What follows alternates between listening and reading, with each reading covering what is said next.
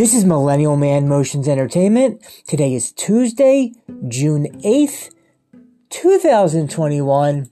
And in this episode, I am going to be going over the points, explanations to a lot of different people, giving why, specifically, why the Jewish people don't believe in Jesus.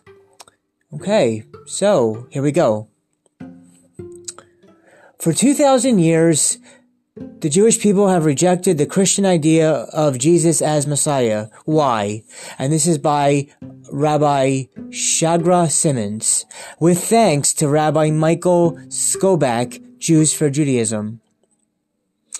Okay, one of the most common questions we receive at Aish.com, Aish means fire, is, why don't the Jewish people believe in Jesus? Let's understand why. Not in order to disparage other religions, but rather to clarify the Jewish position. Now, before I go over fully into why the Jewish people do not accept Jesus as the Messiah, because I just want to say that there is a book called The 26 Reasons Why the Jewish People Do Not Believe in Jesus. So, I am 99% sure that the book, The 26 Reasons Why of that, will not be read by anyone, because if they do open it, it may make them have to change their thought process about it all. But yes, there is a book called The 26 Reasons Why the Jewish people do not believe in Jesus. But let's go over the H article with these guys, and let's go into it. So here we go. The Jewish people do not accept Jesus as the Messiah because, 4 points. Number 1, Jesus did not fulfill the messianic prophecies. Number 2, Jesus did not embody the personal qualifications of the Messiah. Number 3, biblical verses referring to Jesus are mistranslations. And 4, Jewish belief is based on national revelation. Is based on Jewish revelation. But first, some background. What exactly is the Messiah? The word Messiah is an English rendering of the Hebrew word Mashiach, which means anointed. Mashiach, which means anointed. It usually refers to a person initiated into God's service by being anointed with oil. Exodus 1 Kings and 2 Kings.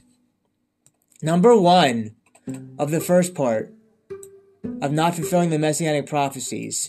Jesus did not fulfill the messianic Jesus did not fulfill the messianic prophecies. What is the Messiah supposed to accomplish? One of the central themes of biblical prophecy is the promise of a future age of perfection characterized by universal peace and recognition of God. Specifically, the Bible says that he will, A, build the third temple, Ezekiel.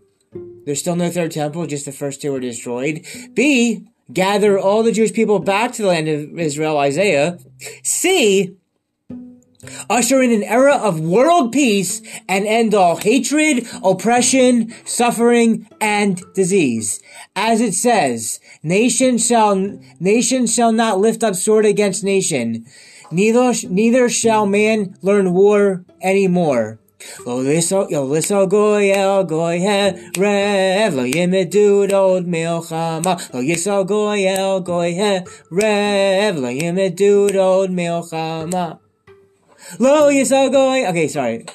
little song in there. D, spread universal knowledge of the God of Israel and will unite humanity as one. As it says, God will be king over all the world, and on that day God will be one and his name will be one. If an individual fails to fulfill even one of these conditions, then he cannot be the Messiah. Because no one has ever fulfilled the Bible's description of this future king, Jews still await the coming of the Messiah. All past Messianic claimants, including Jesus of Nazareth, Bar Kokhba, and Shabbatai Tzvi, have been rejected. Christians counter that Jesus will fulfill these in the second coming. Capital S, capital C, second coming. Jewish sources show that the Messiah will fulfill the prophecies outright. Will fulfill the prophecies outright in the Bible. No concept of a second coming exists. Number 2. The part that says Jesus not implying the personal qualifications of the Messiah. Number 2, Jesus did not embody the personal qualifications of Messiah. A. Messiah as prophet. The Messiah will become the greatest prophet in history, second only to Moses. Targum, Isaiah 11:2, Maimonides, Yad Teshuvah. Prophecy can only exist in Israel when the land is inhabited by the majority of world Jewry, a situation which has not existed since 300 BCE, before the Common Era. Don't get me started on BC. During the time of Ezra, when the majority of Jews remained in Babylon, prophecy ended upon the death of the last prophets, Haggai, Zechariah, and Malachi. Jesus appeared on the scene approximately 350 years after prophecy had ended, and thus could not be a prophet. Okay, where it says that can only exist in Israel when the land is inhabited by a majority of world Jewry. Currently speaking, the majority of Jews live in one of two countries, United States and Israel, and then a bunch of other countries in a much smaller amount. Currently, as of the time of this recording and where we're in now, the overall majority of Jewish people, yes, do now live inside of Israel. B. Descendant of David. Many prophetic passages speak of a descendant of King David who will rule Israel during the age of perfection. The Messiah must be descended on his father's side from King David. According to the Christian claim that Jesus was the prophet of a virgin birth, he had no father, and thus could not have possibly fulfilled the messianic requirement of being descended on his father's side from King David. Let me say that again. According to the Christian claim that Jesus was the product of a virgin birth, he had no father, and thus could not have possibly fulfilled the messianic requirement of being descended on the father's side of King David. According to Jewish sources, the Messiah will be born of human parents and possess normal physical attributes like other people. He will not be a demigod, and nor will he possess supernatural qualities. Alright, we're going to take a quick commercial break and then go through the rest of the points and notes about this. I want to talk about Anchor.fm podcasting and why everyone should be a new podcaster. If you haven't already heard about Anchor.fm podcasting, it is the easiest way to make a podcast. It is 100% free. There are creation tools that allow you to record and edit your podcast right from your mobile cell phone or computer. Anchor.fm podcasting will distribute your podcast for you so that you can be heard on all the other platforms, such as Spotify, Apple Podcasts, and many more. You can make money from your podcasts with no minimum listenership. It's everything you need to make a podcast, all in one easy to find place to work everything out together. Download the free Anchor.fm application on your iOS Apple smartphone or on your Android, or go to Anchor.fm to get started. After B, descendant of David. C, Torah observance. The Messiah will lead the Jewish people into full will lead the Jewish people to full Torah observance. The Torah states that all mitzvot, commandments, remain binding forever, and anyone coming to change the Torah is immediately identified as a false prophet. Throughout the New Testament, Jesus contradicts the Torah and states that its commandments are no longer applicable. For example, John 9:4 records that Jesus made a pasty in violation of Shabbat, which called the Pharisees to say, verse 16, he does not observe Shabbat. Number three, mistranslated verses referring to Jesus.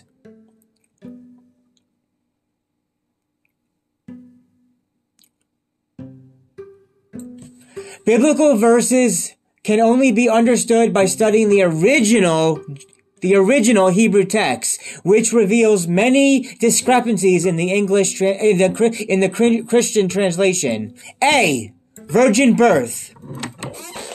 The Christian idea of a virgin birth is derived from the verse in Isaiah 7:14 describing an Alma as giving birth, Alma, in quotes, Alma. The word Alma has always meant as a young woman, but Christian theologians came centuries later and translated it as virgin. This accords Jesus' birth with the first century pagan idea of mortals being impregnated by gods. Does not make a whole lot of sense. B. Suffering servant. Christianity claims that Isaiah chapter 53 refers to Jesus as the suffering servant. In actuality, Isaiah 53 directly follows the theme of chapter 52, describing the exile and redemption of the Jewish people. The prophecies are written in the singular form because the Jews, Israel, are regarded as one unit.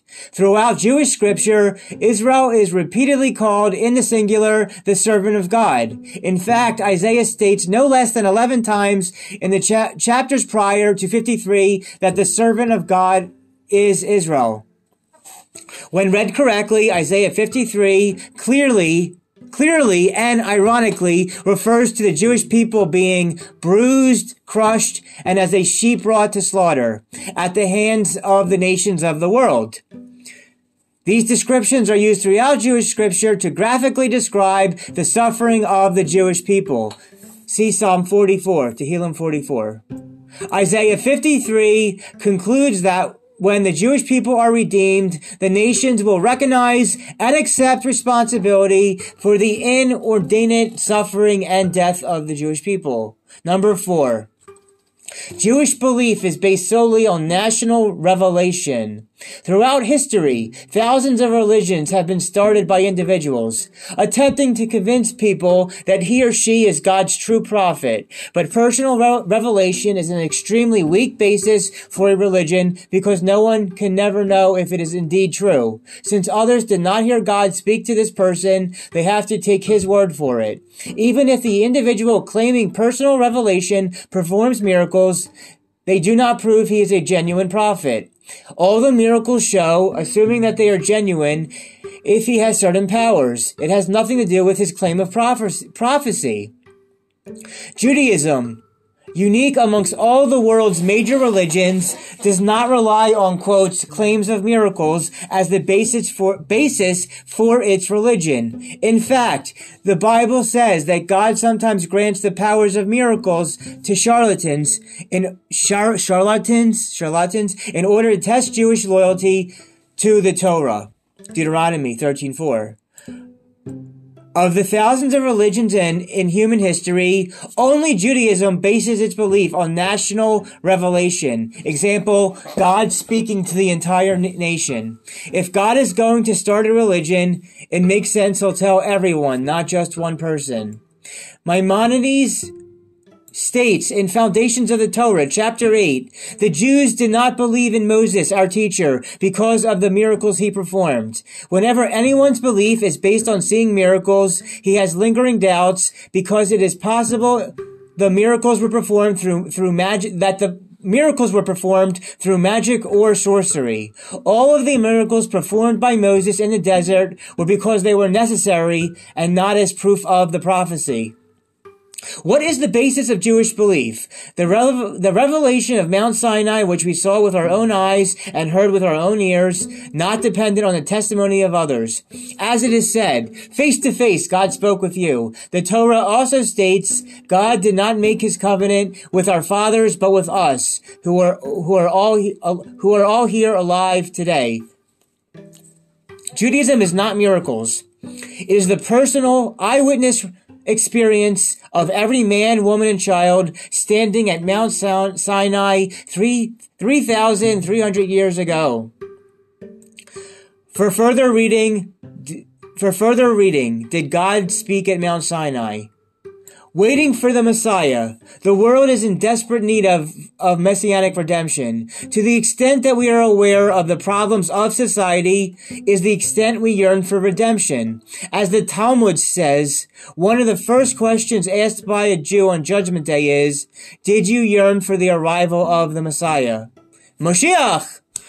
How can we hasten the coming of the Messiah?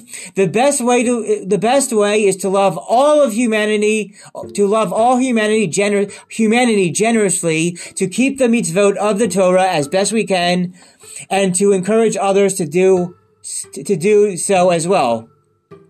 Despite the gloom, the world does seem headed towards redemption. One apparent sign is that the Jewish people have returned to the land of Israel and made it bloom again. That is true. Additionally, a major movement is afoot of young Jews returning to Torah tradition.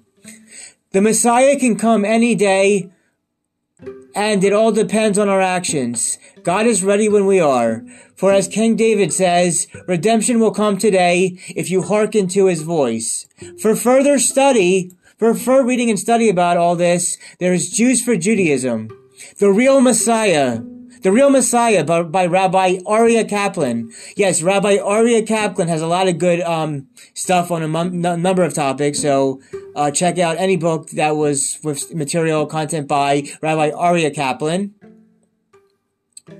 Let's Get Biblical. Why Doesn't Judaism Accept the Christian Messiah? By Rabbi Tovia Singer.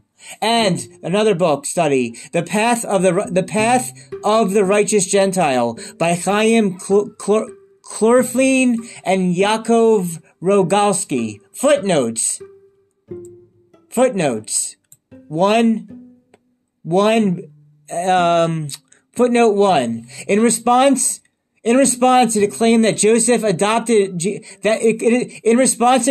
Joseph adopted Jesus and passed on his genealogy via adoption.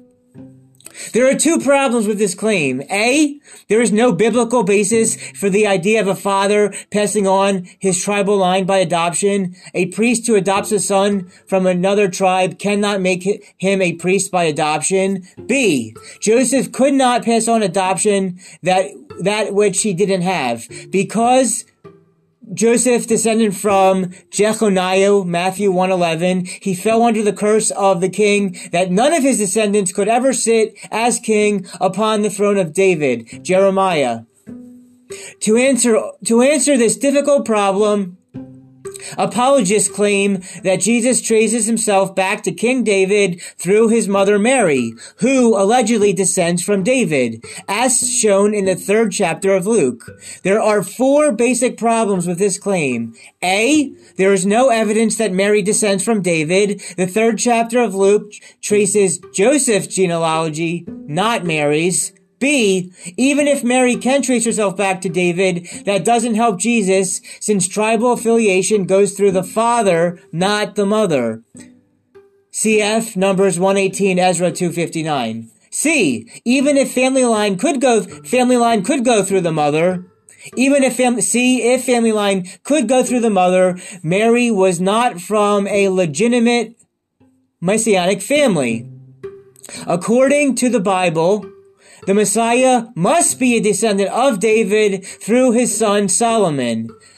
2 Samuel, I Chronicles. The third chapter of Luke is irrelevant to this discussion because it describes lineage of David's son Nathan, not Solomon, Luke 3:31. D. Luke 3:27 lists Shealtiel and Zerubbabel, I can't pronounce the name, in his genealogically. I cannot pronounce that word either.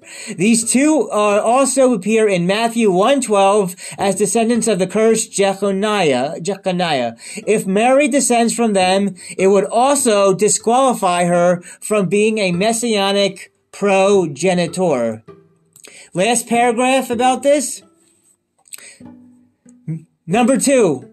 Maimonides devotes much of the, in quotes, guide to the perplexed. Yes, the guide to the perplexed, to the fundamental idea that God is incorporeal, meaning he assumes no physical form, which can also be seen in the Jewish final prayer of the Friday night service, the Yigdal. The Yigdal, yes. Maimonides devotes much of the guide for the perplexed to the fundamental idea that God is incorporeal, meaning he assumes no physical form. God is eternal, above time. He is infinite, beyond space. He cannot be born, and he cannot die. Saying that God assumes human form makes God small. Saying that God assumes human form makes God small. Dismissing both his unity and his divinity. As the Torah says, God is not immortal. Numbers 23:19. And that concludes all the notes and full details in the Aish article by Rabbi Michael Skobac, Jews for Judaism, and Rabbi Shraga Simmons on why the reasons are in a few pages of stuff there from the web and why the Jewish people do not believe in Jesus. And to get for further explanation about this, again, I highly recommend checking out the book titled The 26 Reasons, even more reasons than was on this, 26 Reasons Why the Jewish People Do Not Believe in Jesus. I am 98 or 99.9% sure that nobody's going to pick up that book, and that even if they do, they'll still argue that Jesus is the Messiah and is coming back, and not the reasons why the Jewish people do not believe in that. But let me, in regards to the beliefs about different religions, let me just quickly scroll back up. And I believe there was something saying about, okay, yes, despite the gloom paragraph. Despite the gloom, the world does seem headed toward redemption. It gave the apparent sign of Jewish people returning to the land of Israel, having it bloom again, and young Jews returning to Jewish tradition. And, there's Christians and Muslims that are good people. So, there's still hope, and everybody, getting along with each other can still be possible. All right? So, that's all I really have to say about this topic. Right after this, I'm going to be going for a lighter thing, some jokes. Right after this, we'll be going through men's jokes from December 25th, 2012, followed right after that with the joke about an elderly Italian man during World War II, or in the 60s in World War II. All right, so those are two joke podcasts coming up right up to be light in the mood of this whole serious, religious, topic. So there you go. Everybody dance and have a good time. This is Millennial Man Motions Entertainment signing out.